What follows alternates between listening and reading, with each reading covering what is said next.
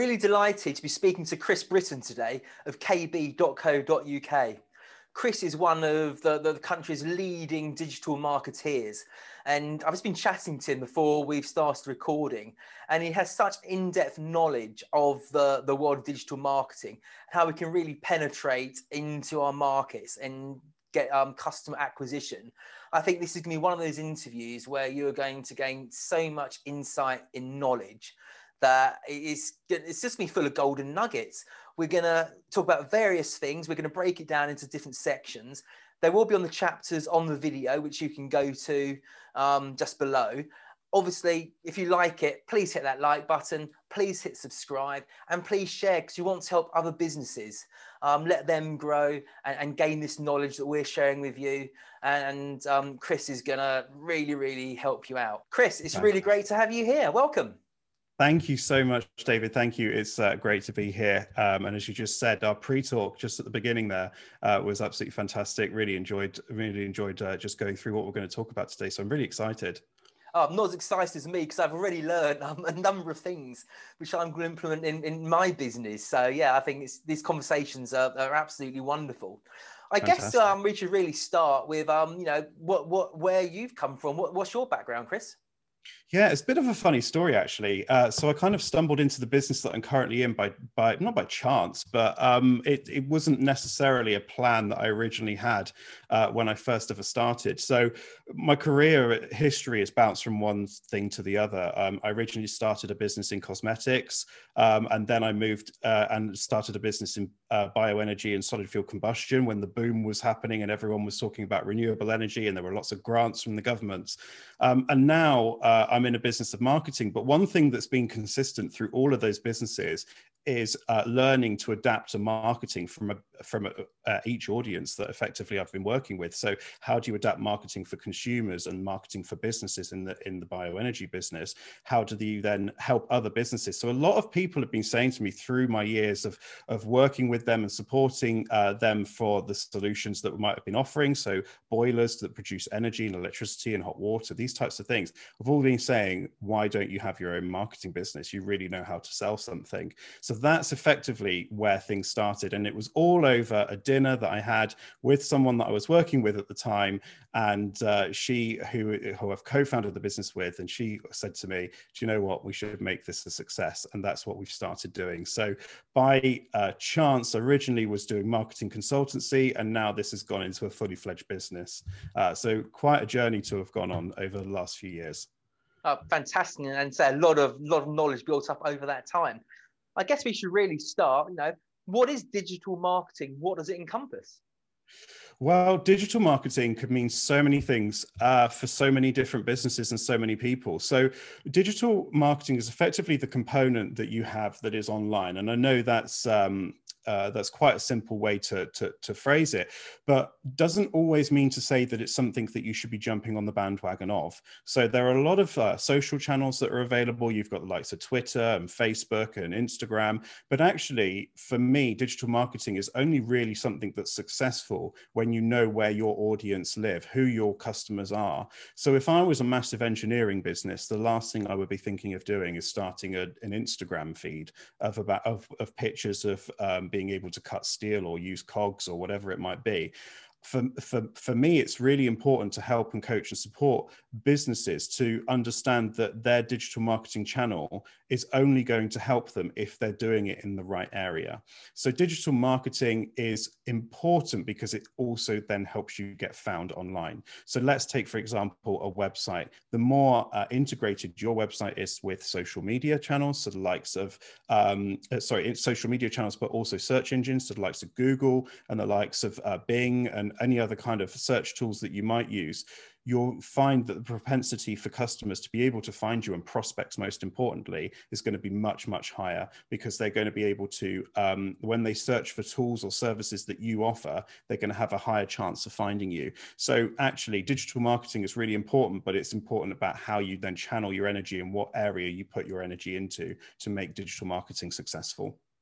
So on, on that integrating your website into social media, um, is that on a face value is that having your Instagram feed on your website, for instance, or a Close, kind of. So actually, what search engines look for nowadays is trust signals. What are the trust signals that search engines can find online that's going to help them raise you through the ranks to say, actually, this is a legitimate business that's helping um, other legitimate businesses or consumers, um, and they've got a large following that's that shows that. So, for example, with your Instagram feed, because you'll be using a set that, let's say that you have an Instagram feed, sorry, for a consumer business, for example.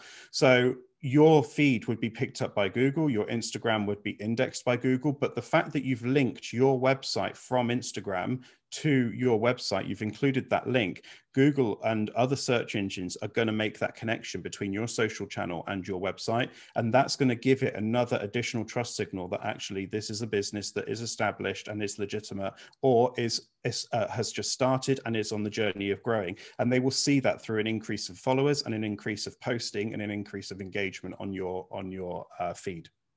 Okay, uh, very interesting. I think obviously, um, if you agree or not, you know, digital marketing would actually start with your your website. It's where people mm-hmm. are going to come to your shop window. Um, what are your thoughts? I can see a lot of people um, who are starting a business and they are perhaps shopping on price as opposed to quality, which perhaps haven't got a huge budget. So it's completely understandable.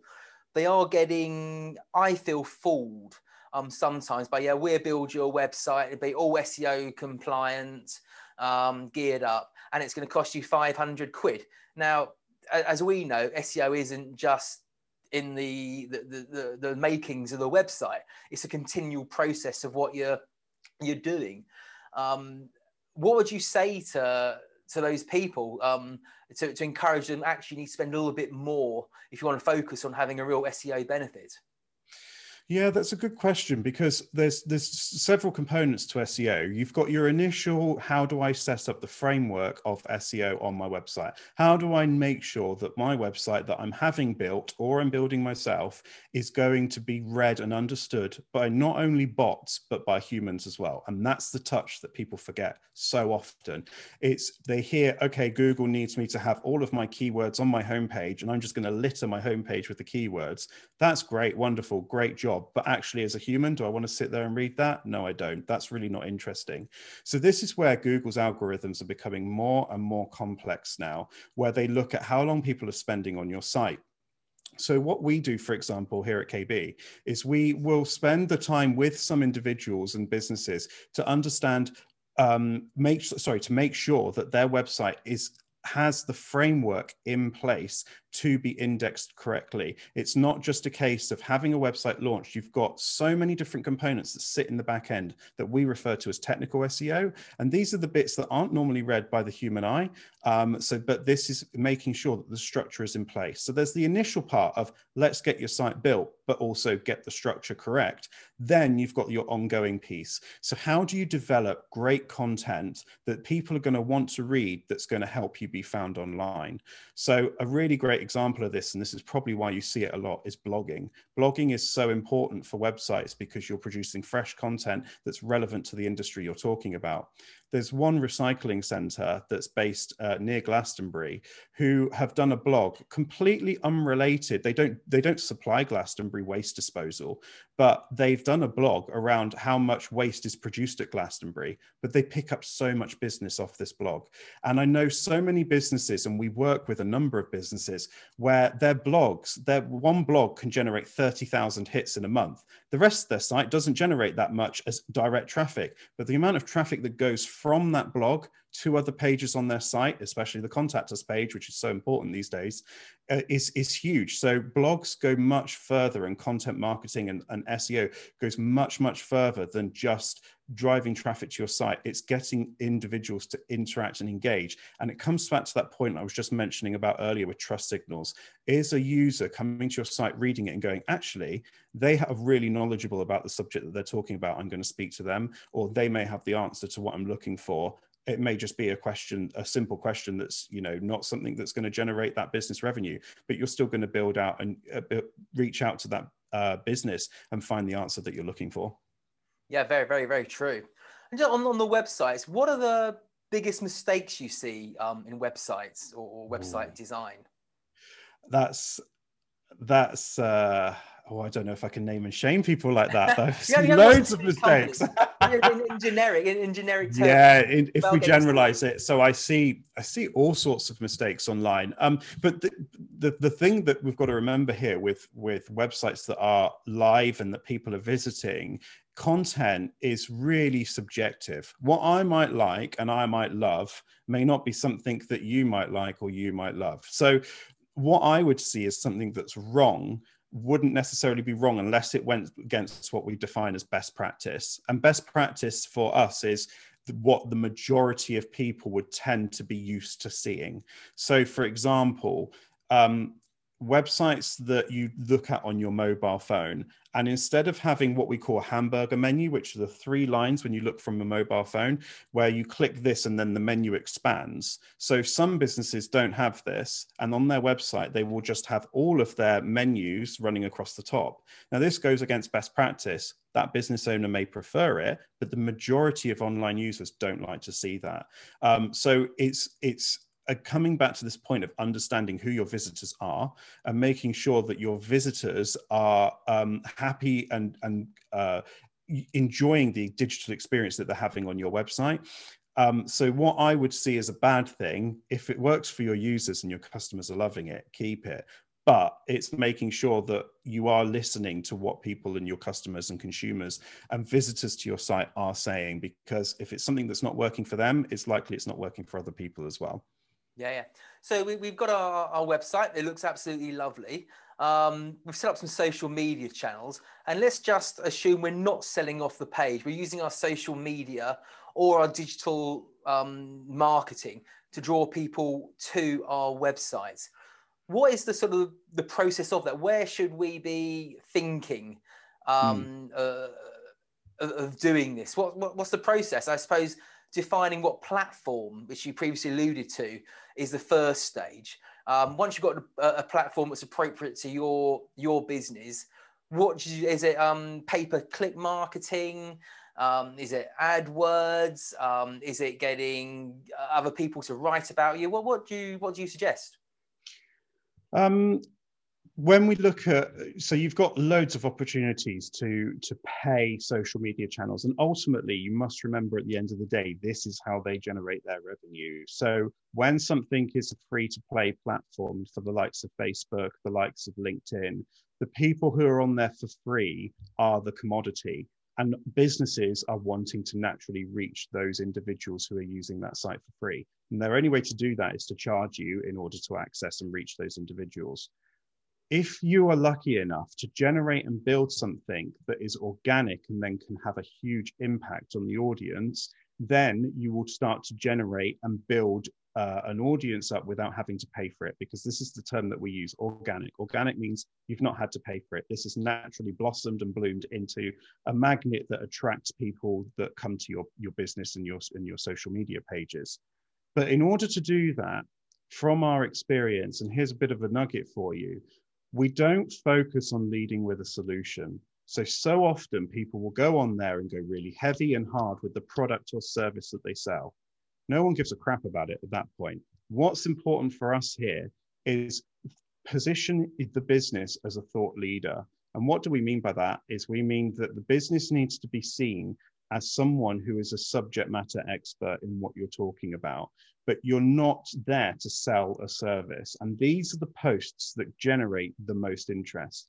So, to put this as an example, if you are a HR professional and you're putting a post out there that talks about the most recent furlough schemes or changes that are happening with uh, making tax digital in the accounting um, world and how that may be that you need to take on more people from a recruitment point of view. Whatever that might be that you want to talk about that that gets um, individuals talking they're not there to say can you come to our um, agency and we'll talk to you about hr um, issues that you might have naturally what you'll see is that people will share it. That was a good bit of information or they'll link it to other people that they think may be interested. So they'll at them in the comments and that's how a post naturally grows organically.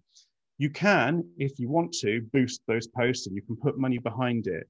But all I'm, my only comment and bit of advice on that is big budgets are normally required to attract a big audience. And it's really important that you do take a stop check and just go, actually, the 25 pounds I'm spending a day, or even the 25 pounds I'm spending a week, am I getting value for money for that? It's great that I've reached a thousand people, but actually, how many of those thousand people have reached out to me? So it's where is your money best spent and making sure that you understand that you know where um, uh, the organic posting is the best way, but there is a strategy to it. And that's where businesses often fail, or individuals as well, if they're promoting themselves, often fail because they'll want to talk about what they do rather than what they know about. Absolutely, I think that's so true in, in in sales generally, actually, as well as um marketing. You know, it's providing solution to their that their problem. Um, and all those terms, so you know, I think most people would be familiar with Facebook um, groups, which is obviously mm-hmm. completely different than your own personal Facebook profile. So, mm-hmm. for instance, I actually um, have just started a Facebook group um, today. Funny enough, I had a page. I set up a group today, but I was thinking, you know, how do I actually grow this group? Because I could do it on my own Facebook page, obviously, but you know, how many of my uh, connections on there actually running their own business? how many people is it going to be pertinent to? There'll be a few and it's a start. But how do you really start getting a group going? Um, again, I'm going to come back to this whether you're pitching groups for other businesses or people or people within business or directly to consumers. So if you had a group that was talking, um, and I'll go back to, to, to where uh, I'm a subject matter expert in. So let's go back to cosmetics, my first business. So if you if you're doing offers and promotions and you're promoting something through that group that's going to draw them in that's going to be a very quick way to build out a group and especially if you add a level of exclusivity to it um, there are a lot of business uh, growth forums, female-led, uh, like female business leader groups as well that are, uh, are available. But what you'll see, and this is the difference between advertising to a consumer and advertising to a person within business, is they're closed groups. They're exclusive groups of which you have to be a member to. And giving away all your inside knowledge and all of your um, uh, help and support to other individuals in the group is not something that comes for free. And a lot of the time, a lot of business groups have grown because they have an audience within that group who are really committed people. And they're people who are committed to helping one another, not just people who are there to post about something that they've got for sale or something that they just want to shout about, or worse, some a service that they just want to be pushing pushing pushing constantly. Here here i am i do landscaping. Do you want to get your garden landscape? Push push push push push. Rather than doing that they're going oh actually um, that's amazing offices that you've just moved into. Have you thought about landscaping? You know there's there's a link into it. And if you've got a, a, a ton of dedicated individuals who are going to be coming together it makes the um, appeal to join that group far richer. However, if you're starting from scratch, don't lock it down too soon because if you do lock down a Facebook group too soon, you're going to struggle to attract the audience. So I think initially it's working with your existing network, making those requests for people to join. But then how do you come about and, and working on a strategy of how do you come about those stimulating discussions? What are those discussions going to be that's going to stimulate the conversation to make the group grow slightly before you then make it an exclusive group and apply that exclusivity level? And then you can grow the group organically from there if that was an approach you wanted to take. If you wanted everything to be freemium, keep it unlocked, but look at still initially what are those core conversation pieces that's going to stimulate conversation and then help you grow organically. And eh, there's so many different social platforms with Facebook, um, obviously Instagram, LinkedIn. Um, oh, but the, the new one that's um, the, the rage Clubhouse? at the moment. What's that? Clubhouse. Clubhouse, yeah, yeah, which I'm on. Yeah, I can't remember its name. It's yeah. not quite um, uh, ingrained in my memory yet. You know, you're running your business as well should the business owners actually be spending uh, allocating half an hour an hour each day to these social platforms to build their communities what, what sort of how much work's actually needed in them yeah and that's i think there is there is a time commitment you need to make and if you're going to do it you need to be committed. However i am going to hold my hands up here and i'm being really hypocritical because our social channels for kb are abysmal right? And why are they abysmal purely because we've been so swamped. We've not had the time to keep up with them. Um, and we've just been, our network is so strong, and we're in a really fortunate, blessed position that our network is so strong that actually we've not had the time that we tried to commit at the beginning in making our social channels work we sell social media management and we do a great job at managing other people's channels. We're just not very good at managing our own. So I'm not going to sit here and say you have to do this because if you've got a strong business and you've got a strong network, it may not be something that's right for you. But typically, we would say if you dedicate between 30 minutes 45 minutes per month on your social media thinking what that sorry per month per day initially to start with thinking what those conversations are but don't be afraid as well to join other people's conversations as that business. So if for example i have the kb business page there's nothing that's stopping me from joining other people's conversations as that business. And again comes back to that piece around positioning yourself as a thought leader don't go in there with a hard sell talking about marketing and marketing agency and how I can help you. Let's talk about, oh, I heard you've got a problem with this in WordPress. Did you know that if you did this, this, and this, you can bypass the problem? Then you're, oh, okay, thanks very much for that. You've built a connection. That person's going to remember you when they've next got an issue, but the issue may be bigger next time and be more complex and require some work. So, um, it, for me, if you've got that allotted time, my advice would be if you've got that allotted time at the beginning, 30 to 45 minutes every single day, um, and you're thinking of posts that are genuinely of interest to your audience, then that is the most important starting point. Um, but it does take commitment. And I do want to stress that. It's like that commitment of that New Year's resolution that you make in January. I'm going to run every day, five days a week, and I'm going to have two rest days every week are you really going to do it by the end of January? Are you still running those five days a week? That's the question you need to be asking yourself. Can you keep up with that commitment that you're going to make Monday to Friday, 30 to 45 minutes, do it at the beginning of the day, get it done and out the way. It's not something that everyone enjoys. Some people love it, but if you don't enjoy it, get it done and out the way. You've got the rest of the day to yourself, and then you can hopefully start to reap the rewards that come in off the back of it.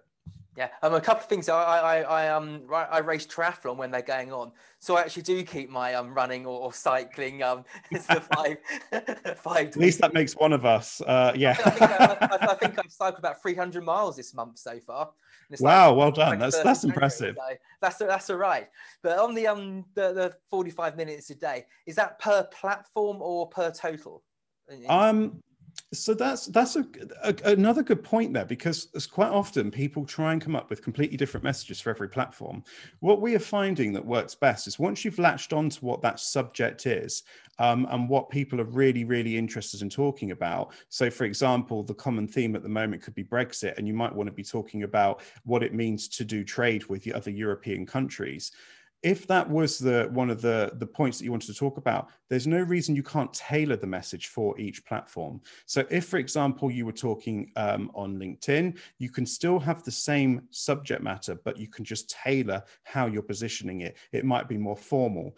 Whereas if you were positioning that to a facebook group it would be more chatty and more inviting for example. So making sure that you've got the right tone of voice. But my advice would be stick with that content piece that you've chosen for that day or that week that you want to focus on and whatever that recurring theme is but use it as a recurring theme across all your platforms that you are visible on.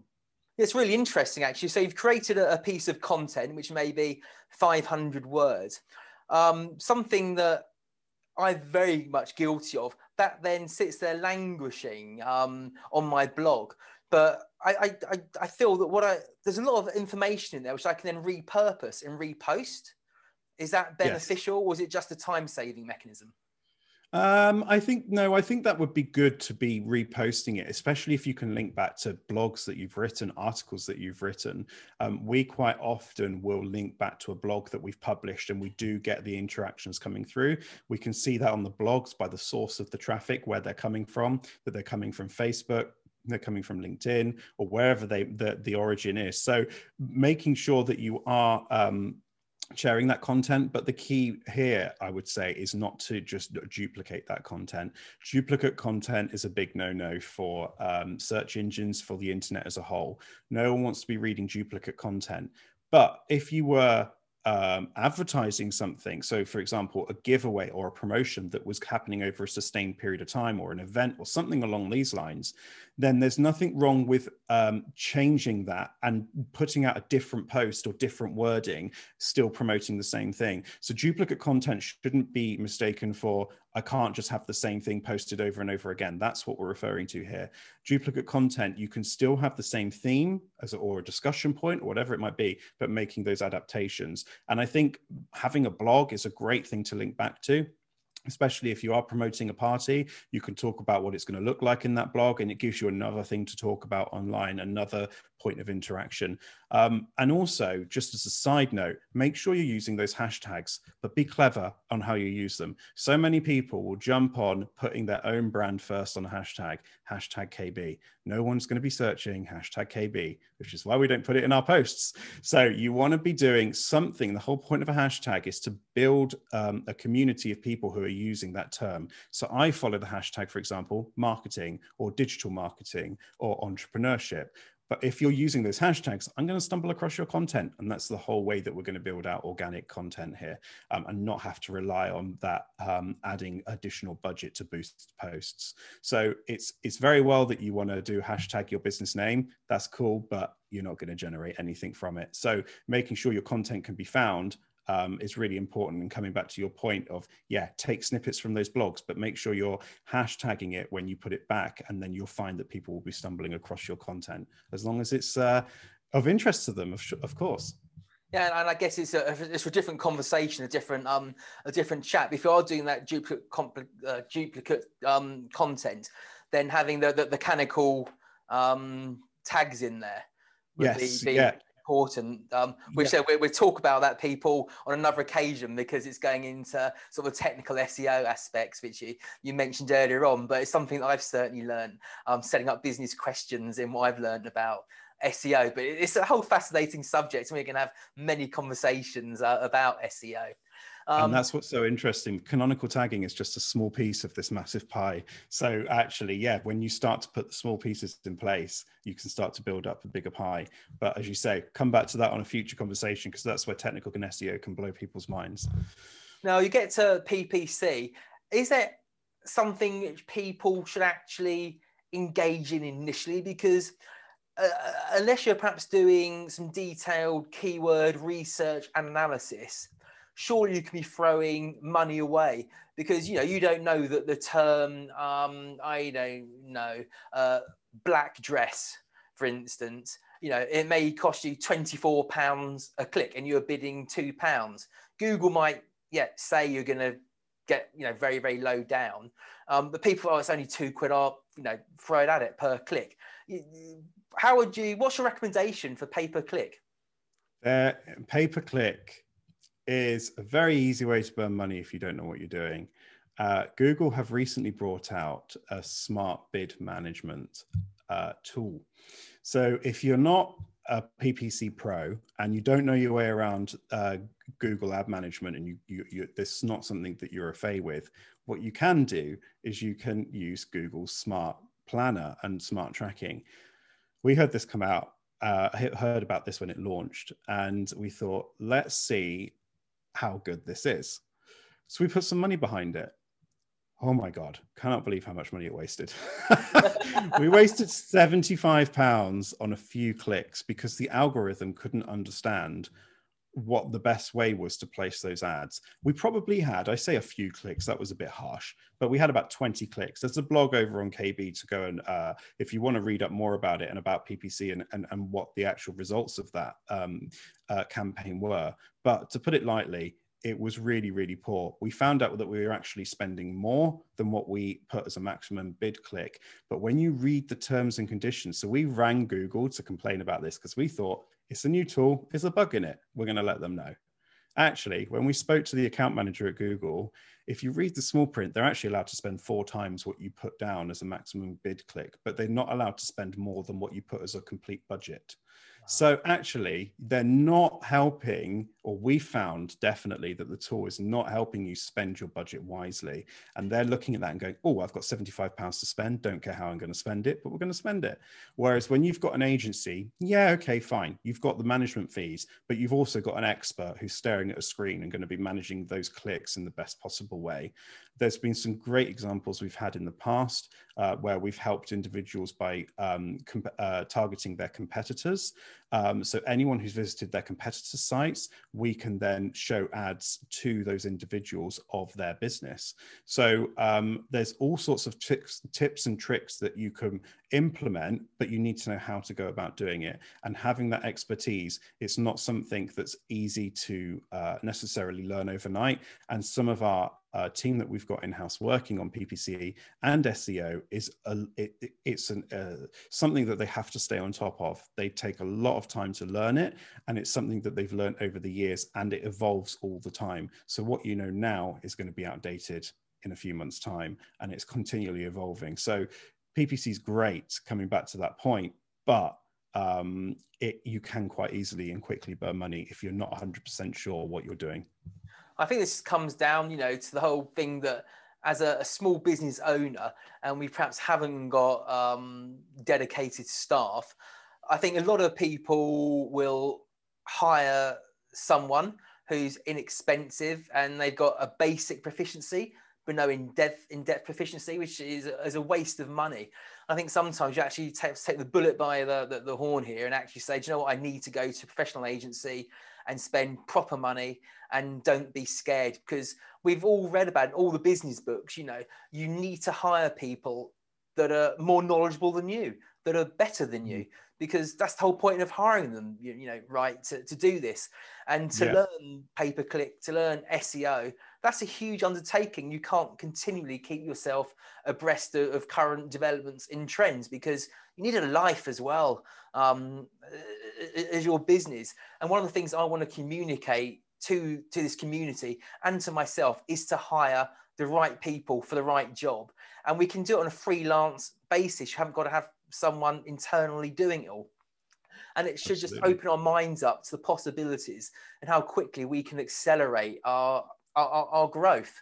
Um, and I think that's a key point there that you make because you started a business to build a business. You didn't start a business just to make yourself a job of everything.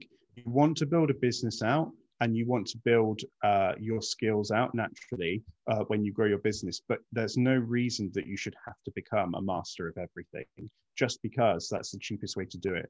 Quite often, it turns out a more expensive way of doing it. So be an amazing accountant, be an amazing HR professional, run the best charity out there for dogs and cats or whatever it might be. But actually, come to um, people who are really, really well versed on what it is you're looking to achieve. Yeah. And, and when you've scaled your business a little bit, you've got some money in there. And I think it's a, quite an important point that we can make a little bit of money. And it's very easy to go out and buy the latest, um, you know, whatever your thing is, your latest car, whatever, to congratulate yourself, which is fantastic. But I think it comes on to the point we don't know what we don't know. And if we had, you know, 25, 30,000 pounds in the business account, yeah, we can go and spend ourselves and treat it. Or actually, there's another level of things which we can we can do, and it's something that's new to me that I've learned um, from your your site, Chris, which is I'm just going to look at this account based marketing. Account based marketing. So, what is account based marketing?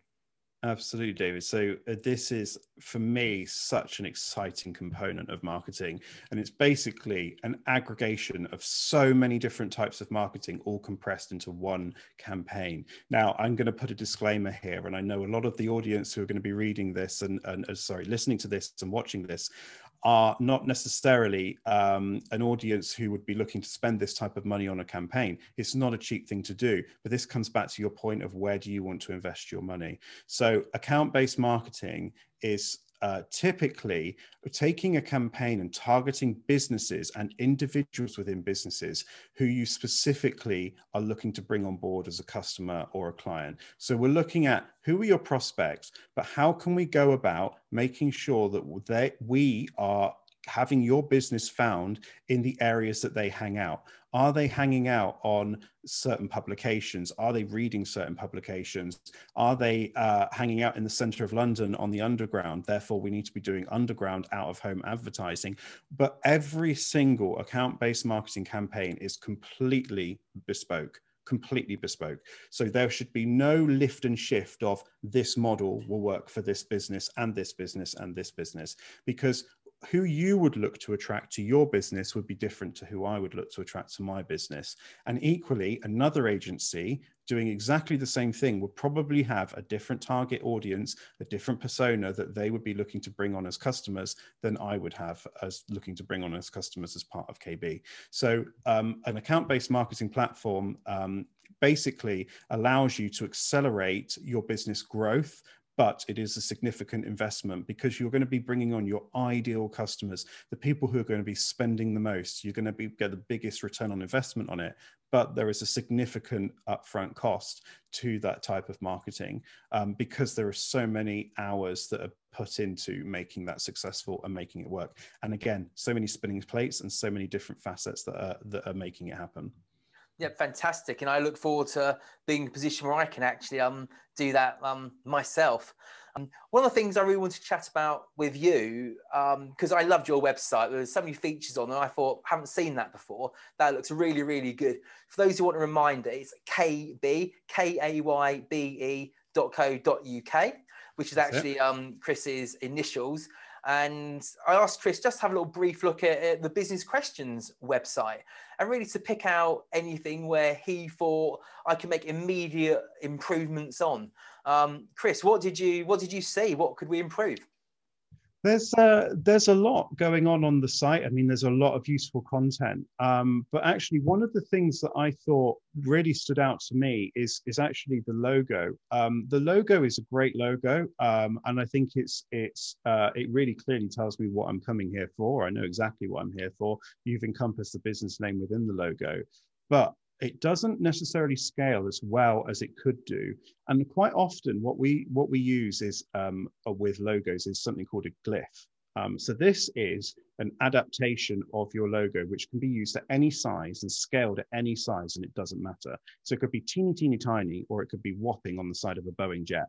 And the best example of a glyph has got to be the Virgin V from Virgin Media, Virgin uh, Airways, Virgin Atlantic, any of those um, uh, brands, you see the V, you know exactly what it is, and you don't need the rest of the business brand to go alongside it.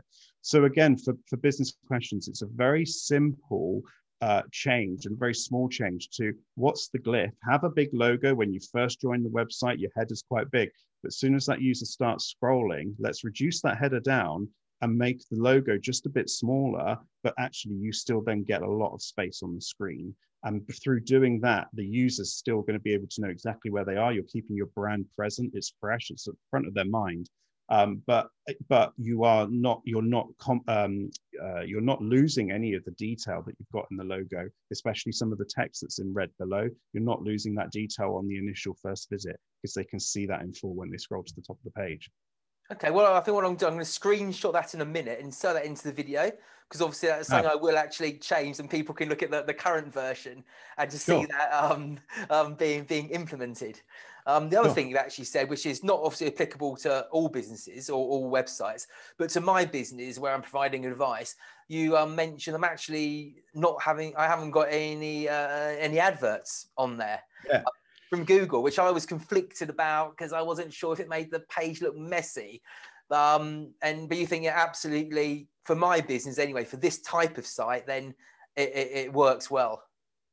Yeah, absolutely. So if you've got a site where you're producing something that's free or you've got a section on your site, so it's what we would class as freemium content, it's premium content, but it's free to the market at this point in time. So it's great. What we mean by premium is it's great quality content. You're not just chucking a video out there that's been mashed up from loads of other videos. This is fresh content. These are fresh discussions. These are fresh um, ideas that you're sharing with other people.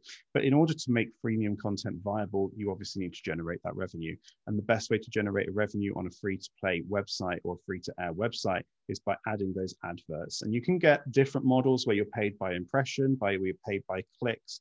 there's so many different um, ways that you can you can manipulate them you can even use um, the tool and technology that we use to implement these is called google display network or gdn for short you can even have customers who uh, you want to do a takeover. For example, you talked earlier about having sponsorship packages. People can sponsor them, sponsor um, business questions. Um, so if you wanted to do that, you could then remove other people's ads and just replace them in with that that sponsors um, logos and sponsors ads that are running on the site. So you've got that opportunity to have real control over what's displayed. And also, you can make sure that you're removing competitors in there as well. So when you have ads on the site, you can specifically say certain types of businesses or certain URLs that you do not want advertised on your site for obvious reasons. They're your competitors. You want to keep your audience on your page. Um, and while it might generate you a click, is it a click you really want? Probably not. So um, you can you can have complete control over the ads that are on the site. It's not a free for all, so it's actually quite a controlled um, piece to integrate onto onto business questions. Well, there any other aspects of the, the, the site which were glaringly? I know it's, it's got to have design work done to it, and as we get some money coming in, then we will be coming. And I've actually done it myself. Um, but you know, when I've got some money coming in, I'll, I'll, I'm gonna have a chat with you and um, get the site looking a little bit better. Which I know that takes time and that takes money. Um, but uh, initially, are there any other small little changes which I can make, or is it okay? Yeah, I think I think it was really good, um, and I think that you've. I, I, it's great to see another person has adopted WordPress. Um, WordPress is a great platform for businesses to start building their websites on. Um, if you're new to a digital um, uh, uh, world and you're wanting to develop your website, and you're you've you've got a new business or you want to look at moving away from your existing provider, WordPress is great, and it's great that you've chosen that there, David. So it's it's highly adaptable. You can be very very flexible, and some of the world's biggest sites um, are built on WordPress. For example, Marks and Spencers, uh, they've got a component of their site that's built on there. Uh, you've got Disney that's built on on there, and even BBC America is built on WordPress. So it's a really robust and flexible um, uh, platform to be building sites on. Um, but actually, for as you can see, with with limited um, resources, you can build a really comprehensive, really great site that is, as we've spoke about pre-recording. So we were talking about this at the very beginning. It's what we call MVP. This is your minimum viable product, or in other terms, you could say MMP, which is your minimum marketable product. This is the minimum that you need to get up and out the door to get yourself up out and, and up and running. Um, and I think that's really important for many businesses to remember, yourself included, is you don't want to lose sight and just put everything on your site and do this whole go big or go home attitude, because that's not what's going to get you working. If you focus on what is the minimum I need to do and we can build from there, then that's that's the best place to start a business. Facebook didn't launch as they are now back in the years that they launched, and the same for Google. Um, you know, it's and and even now for people who use Google G Suite um, or Google Workspaces, it's now been rebranded, um, and any of those Google tools they get developed over the years. Same for Microsoft Word, Microsoft PowerPoint. They don't develop a a perfect product straight away and it's all part of how do we iterate and improve on that product. So actually really great website. I think it's been really well put together um, and it's a really great starting point to, to help uh, catapult this this venture um, and, and get the word out there. Yeah thank you and i look forward to you know seeing it um seeing it grow. Um on the marketing um, or digital marketing were there any other points which we really should um, cover very quickly or, or have we covered yeah majority. This is my golden bit that I've saved. Yeah, I've saved this bit for ah, for, good, good. your premium premium uh, subscribers. So actually, the most important part when you come to any marketing campaign, really just take a step back and look at first what you are trying to achieve. And this is missed so often. Everyone just goes with the hat on. I just want to get more customers in through the door. Do you really want to get more customers in through the door? There's three things. So I say establish what your gap is. What is your business gap? And the gap stands for grow, attract, and protect. Are you looking to grow your business out by expanding what your capabilities are and expanding your product set? Are you looking to attract new customers into your business? The point that I mentioned just now that most businesses are wanting to do. Or are you wanting to protect your existing customers from leaving you or reducing that churn? This is a really common one with accountants. How do I spend? I've spent all this time building up my portfolio. I've got 150, 200 practice uh, businesses that I work with in my accounting practice, for example.